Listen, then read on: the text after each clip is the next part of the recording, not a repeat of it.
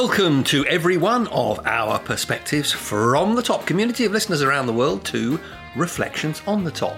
Reflections is to help you get the best from the series by me reviewing the key insights from our latest guest. Now that was Gary Ridge, C E O W D forty, author, coach, and adjunct professor of leadership. Gary joined W D forty in Australia, and in nineteen eighty-seven he became head for Asia and Australia. In nineteen ninety-four he took over international development, and in nineteen ninety-seven he became C E O.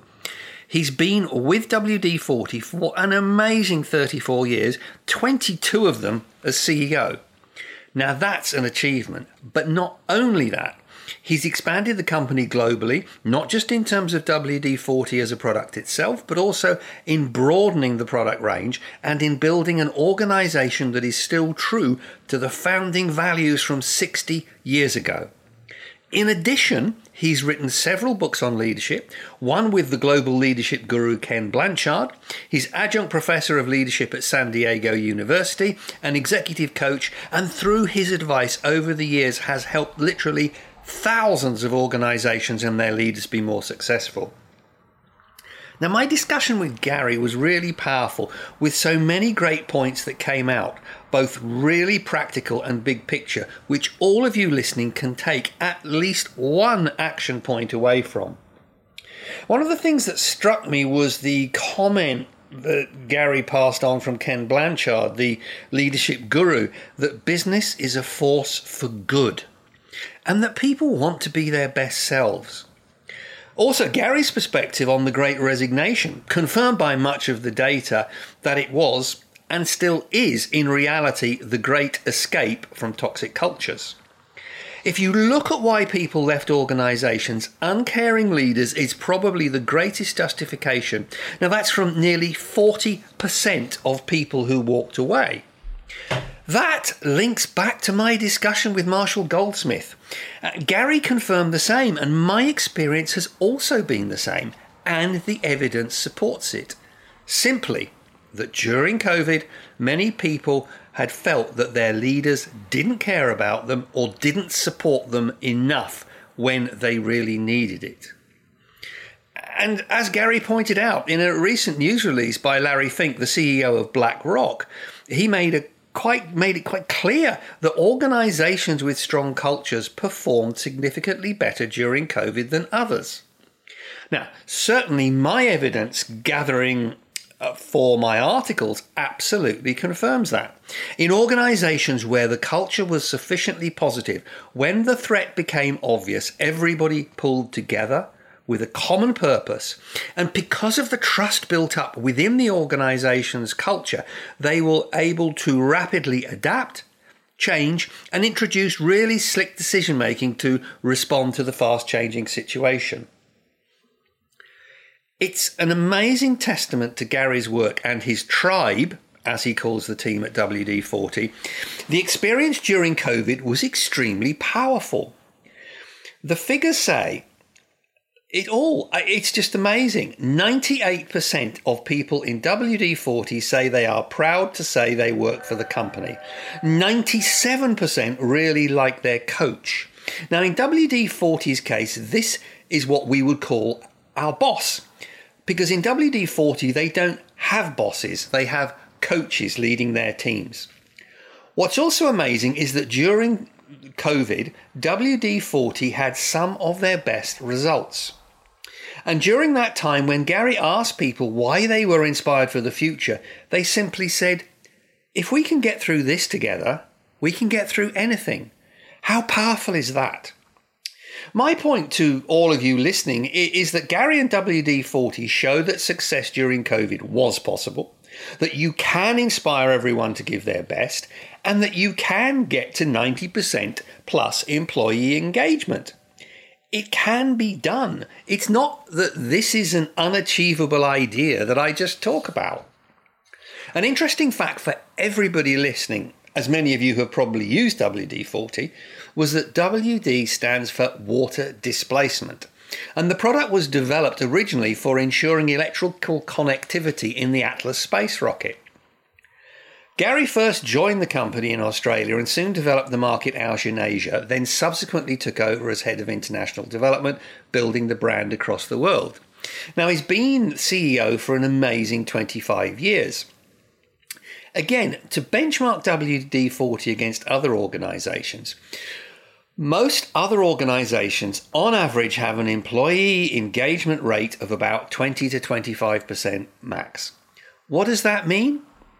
That means that twenty to twenty-five percent of employees in the organisation are potentially giving their best, which clearly means that seventy-five to eighty percent aren't. But it gets worse than that. The data in there shows that there is a disengaged group, which is normally around seventeen to twenty percent. These people are proactively not doing the best for the organisation. They really don't care and are therefore toxic to organisational success. Set against all of that, W D has that amazing engagement rate of ninety-three percent. How does Gary achieve that? In his view, it's quite simply that business success is delivered by having great people, having a clear purpose, having passion, and having good products. Further, that the best strategy in the world is useless without the will of the people. Now, it's very strange that by pure chance, when we speak to audiences of leaders, we use the same quote by Aristotle. It's pleasure in the job puts perfection in the work. And I asked the audience who they think said it. They often identify some forward-thinking modern business leader such as Steve Jobs or Richard Branson, and then are disca- very surprised when they discover that it's two thousand five hundred years old. But the key point that both Gary and I make is that, one, if this was true two and a half thousand years ago, why has this message still not got through to some people who are leaders? And two, it's true because we're still all human, just as much as the people in ancient Greece, that it's our humanity which powers great leadership, as Gary says.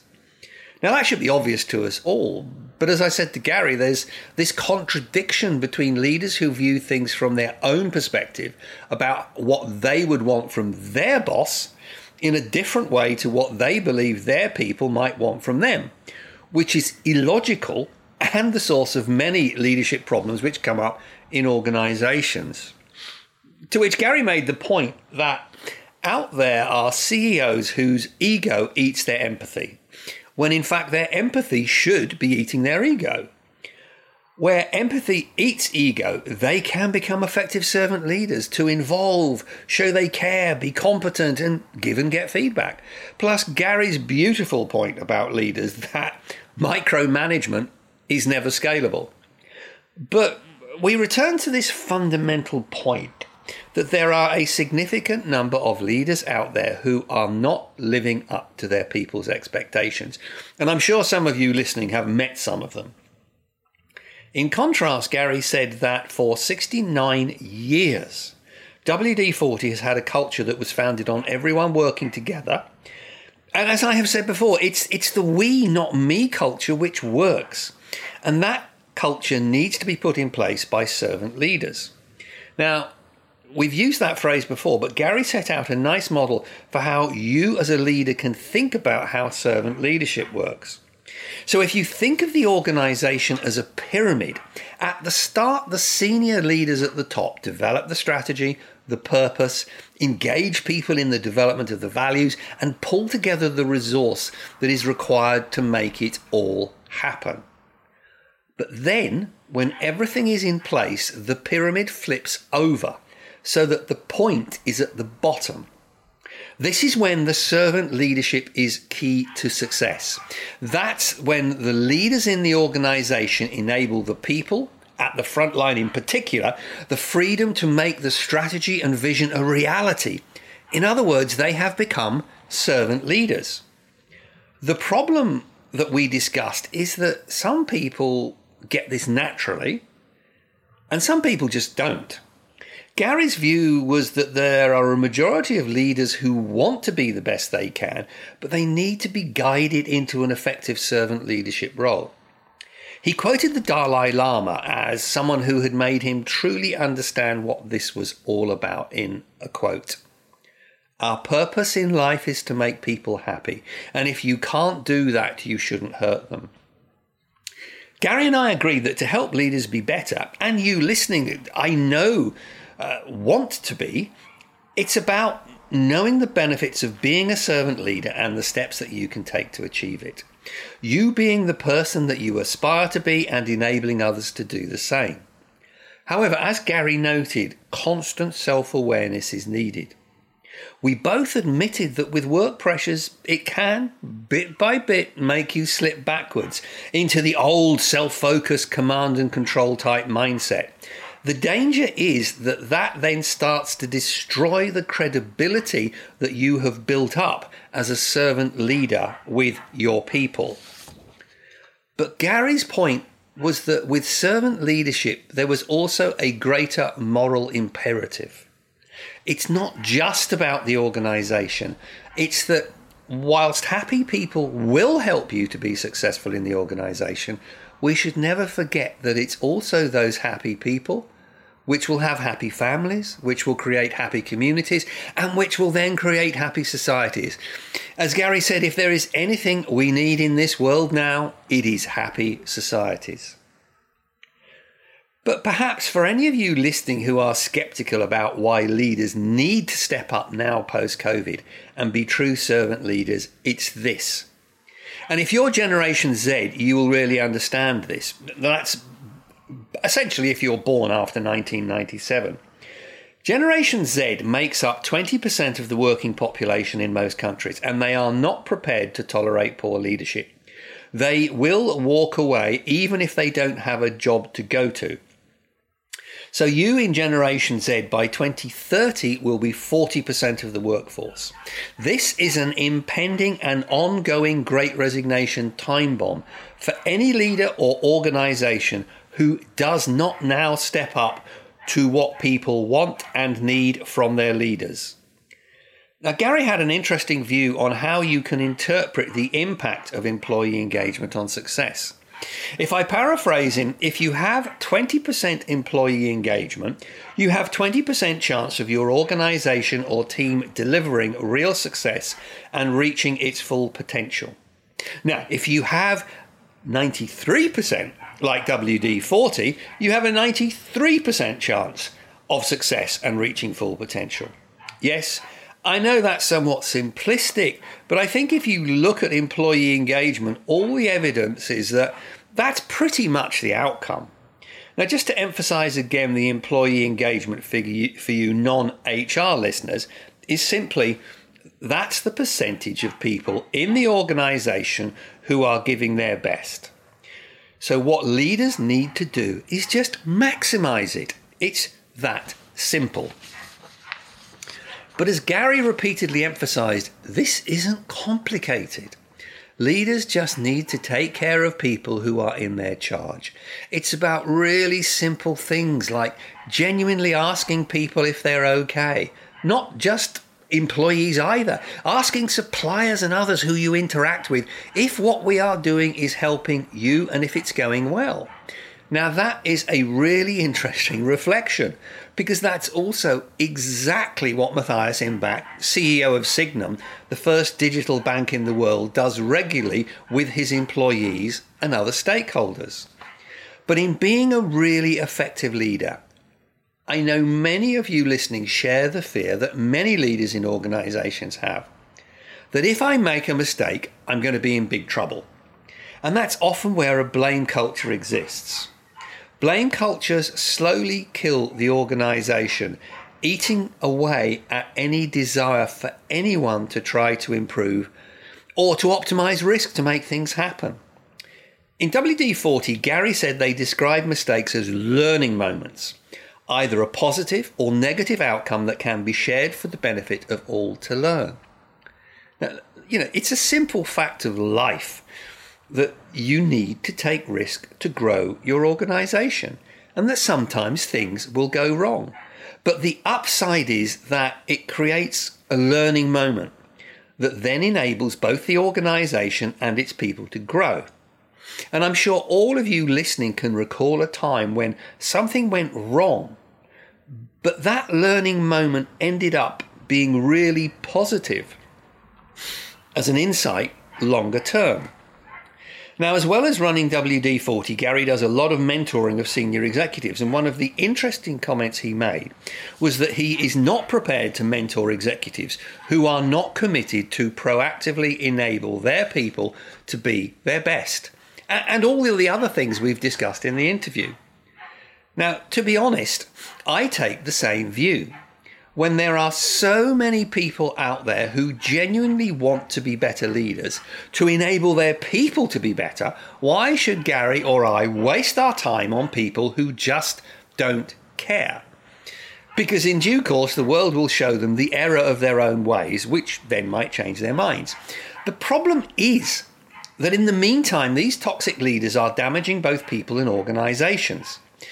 But that's an imperative for you listening in C-suite, to identify these people and get them out if they won't change.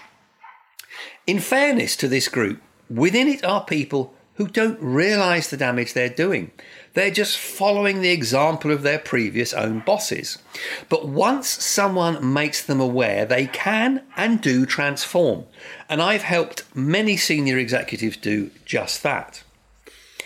At the end, we return to this fundamental point that both Gary and I, and indeed all of our other guests, believe is so important, that to be your best as a leader, you must genuinely have a belief that your role is to enable your people to be their best, to send them home having grown and being happy after their time at work, to take a holistic perspective of your people, not just the person that it is at work, but the whole person.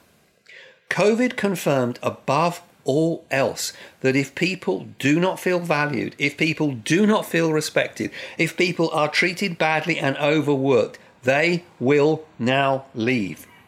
And I know many of you listening will have experienced just that and how much it negatively impacted upon you. So for all of you leaders out there, the rules of the game have changed and many people will now leave, even if they don't have a job to go to, if they don't get what they are expecting. In Gary's view, a real leader is a human being who recognises, one, they can't get it all right by him, themselves. Two, they need their people to give their best. And three, they want to send people home happy. What are the four final points that Gary concluded with? They're really valuable. One, it's not about you. It's about those you lead and influence. Two, you don't have all the answers, so therefore you need their help. Three, saying you don't know is okay. Nobody knows everything, and saying you do is an insult to people's intelligence. Four, have a heart. Above all, life is a gift that we should be able to enjoy. And finally, back to the words of the Dalai Lama, our purpose in life should be to make people happy. And if we can't do that, at least we should not hurt them. So as with previous guests and now Gary, hopefully you're seeing this really powerful pattern of simple actions you can take to be a more effective leader. Share these with colleagues who would benefit so they can grow and develop with you. And certainly I'll be using these powerful points in my speaking and masterclasses in the future. If you have any thoughts or questions, please do connect with me on LinkedIn or via email. And don't forget to sign up for Perspectives from the Top so you don't miss any of the great episodes in the future. So that's it for now. From me, it's onwards and upwards until our next episode.